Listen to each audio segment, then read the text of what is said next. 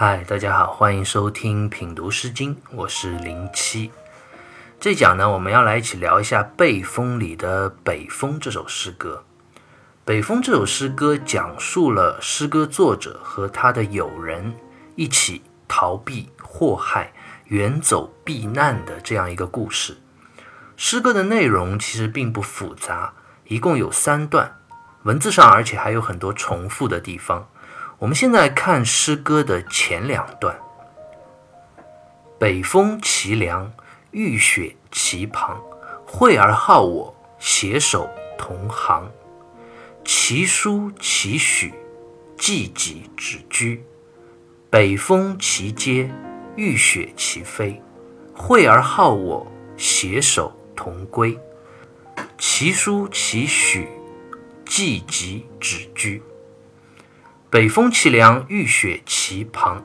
北风，《毛氏正解》里就解释为寒凉之风，病害万物，也就是冬天从北面刮来的寒冷的风。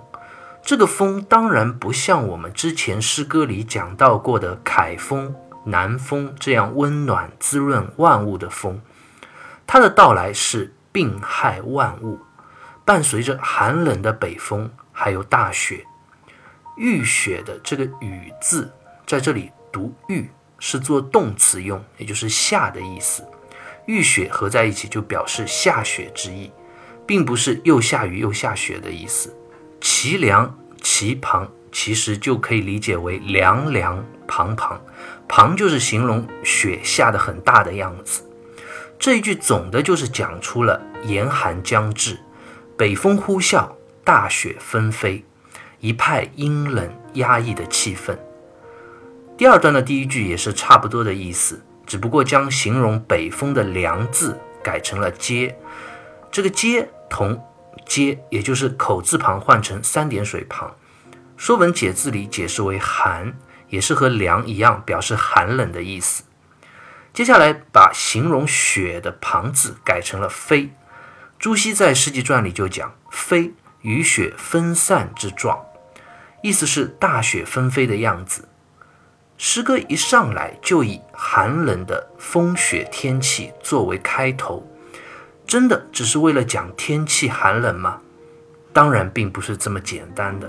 朱熹在《世纪传》里就提到：“言北风雨雪，以比国家危乱将至。”意思说，这里讲北风凛冽。大雪漫天，其实是想隐喻诗人所处的时代、所处的国家危乱即将来临。我们知道，冬天将至，北风刮起来了，动物们也都会各自躲藏起来。怕寒冷的候鸟也开始逃离，往南方温暖舒适的地方飞去。那当一个国家处于危乱的边缘，统治者昏暗不明。社会动荡不安，这种时候，人们也会像动物遭遇寒冬那样四散躲藏、逃离。刚刚两段的分别，第一句诗歌在用严寒的风雪天气来隐喻世道衰败、乱世即将来临的这样一种状态之后，就开始要讲逃离的事情。惠而好我，携手同行。惠而就是惠然之意。古代“然”和“而”两个字其实是通用的。我们之前在中风那首诗歌里就有“惠然肯来”这样一句话。惠然的意思就是服从、赞同的意思。好这个字在这里是做动词用，所以要读成好，就是对我友好的意思。携手同行。行字在这里读行是指道路的意思。毛氏正解里就讲：信仁爱而又好我者，与我相挟持，同道而去，即实正也。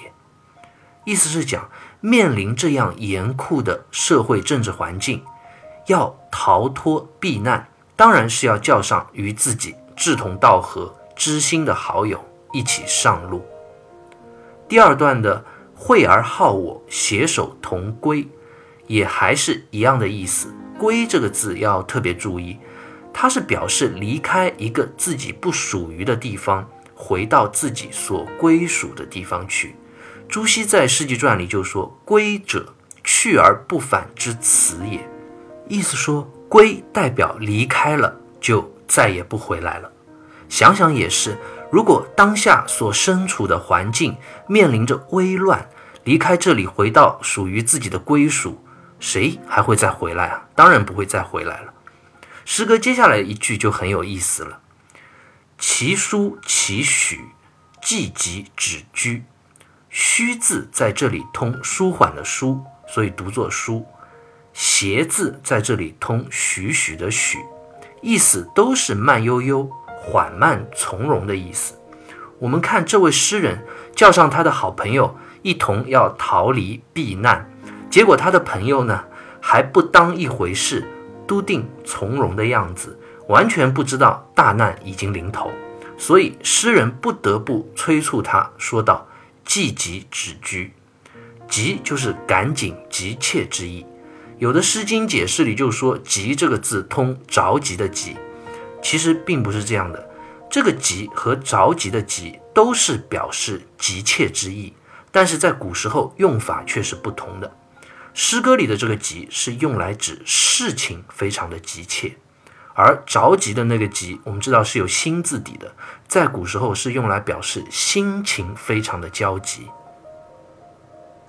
这首诗歌里当然指的是逃难这件事非常的急迫，所以就用这样一个急字。止居是一个语助词，没有实际的含义。诗人在这里就催促自己的好友。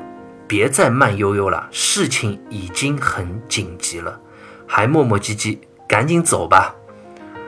这里看似是简单的催促，但是如果我们仔细的思考一下，其实大有隐意。我就问大家一个问题：如果时局已经糟糕到了如此明显，国家社会已经非常的危乱了，诗人的朋友还会这么慢悠悠吗？当然不会，一定也是赶紧就逃了，是不是？但是诗人的朋友之所以会如此的从容舒缓，是因为他没有意识到情况的危机和紧迫性。这里也说出了这位诗歌的作者是一位能够洞察社会时局走向的这样一个贤能之士，能够通过一些细微的征兆来预测危乱将至。什么叫贤者智者？就是当普通的老百姓还什么都不察觉、不知道的时候，他已经预料到了危险将至，比一般的人要看得更高、更远，看得更透彻。这样的人才能把握事情的先机，占据主动。不然，真的等到社会动荡、时局混乱的时候，你再想要逃，那怎么还来得及啊？所以，方玉润在《诗经原始》里也说。北风这首诗歌是贤者见己而作也，这个己就是苗头征兆的意思，意思是魏国的贤能智者看到了社会即将纷乱，国家即将走向灭亡的这样一个征兆，然后就写下了这首诗歌，同自己的同道好友一起逃避祸患。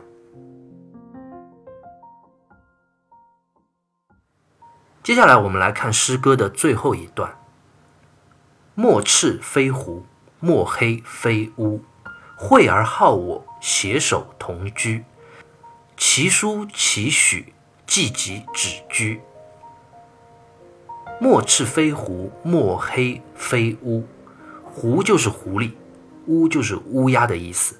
这句话是说，天下的狐狸都是红色的，天下的乌鸦都是黑色的。那是什么意思呢？其实就是用来比喻当时魏国从上至下，从统治者到下面的官员都是一个样，昏暗无能，暴政虐民。我们现在还有这样的谚语：“天下乌鸦一般黑”，其实就是出自《北风》这首诗歌。那为什么会特别的提到红色和黑色这两种颜色呢？高亨在《诗经经注》里就解释道。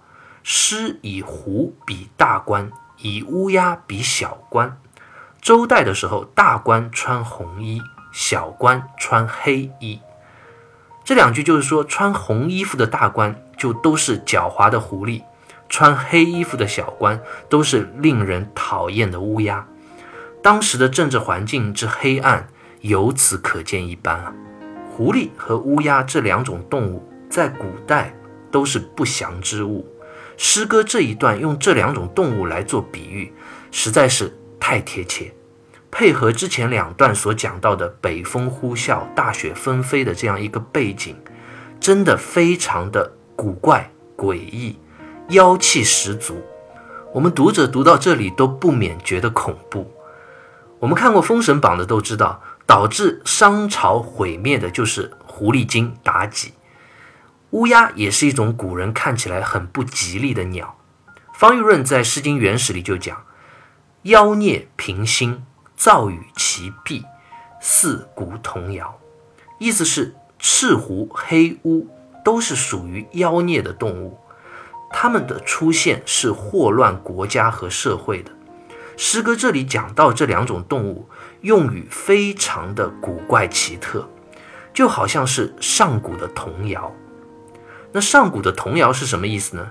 其实，在古时候啊，人们啊，包括统治者，都很相信这种所谓的童谣，就是每当一个国家要灭亡的时候，街头巷尾就会传唱一些很诡异的童谣，而且都是出自小儿之口，小朋友唱的。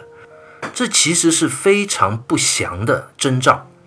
我们如果读过《东周列国志》的话，就知道西周灭亡的故事就是从一个童谣开始的。说当时周宣王在路上看到几个小朋友拍着手，边拍边跳舞，还边唱着一首童谣，内容是“月将升，日将没，掩狐击伏，己亡周国”，意思是月亮要升起，太阳要落下，桑木做的弓，积木做的箭袋，周国就要灭亡了，听着就很诡异。怎么可能是出自小朋友的之口呢？周宣王当时他自己也很害怕，就问这个童谣是谁写的，然后百姓就回答他说是一个穿红色衣服的小孩教给我们的，教完他就不知所踪了，真的是很恐怖啊！亡国之兆。后来的确，这首童谣里面所讲的内容就一一应验，西周就灭亡了。如果大家有兴趣，可以去读一下《东周列国志》这本书。但是我们这里要注意的是，西周灭亡其实是在周幽王的时候。我们都应该知道这个故事，就是周幽王宠幸褒姒，烽火戏诸侯，然后西周就灭亡了。周幽王是周宣王的儿子，而这首带有预言性质的、预言西周要灭亡的可怕童谣，它的出现是在周宣王的时代，提前好久就开始出现了。所以我们也知道，《北风》这首诗歌作者他遇见的这种亡国的意象，也是在很早的时候，大家普通人都没有察觉到、意识到，但是他发现了，所以他要赶紧叫上好朋友逃离。所以接下来的诗歌又讲到了“惠而好我，携手同居，其书其许，既己止居”，这和之前两段几乎是重复的意思。也是诗人预见到了大难将至，催促自己的友人赶紧和自己一起逃跑啊！《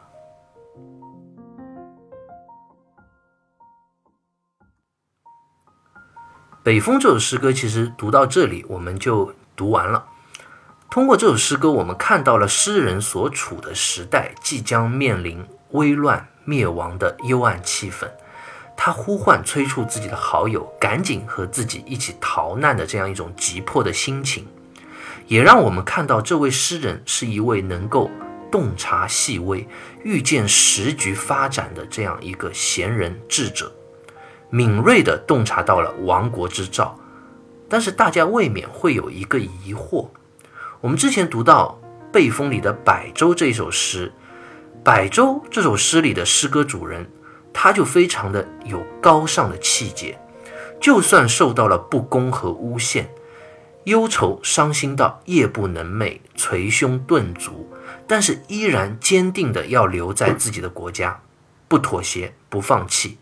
但是《北风》这首诗歌里就完全不一样了。这位诗人虽然是一位能够有一定预见力的贤者能士。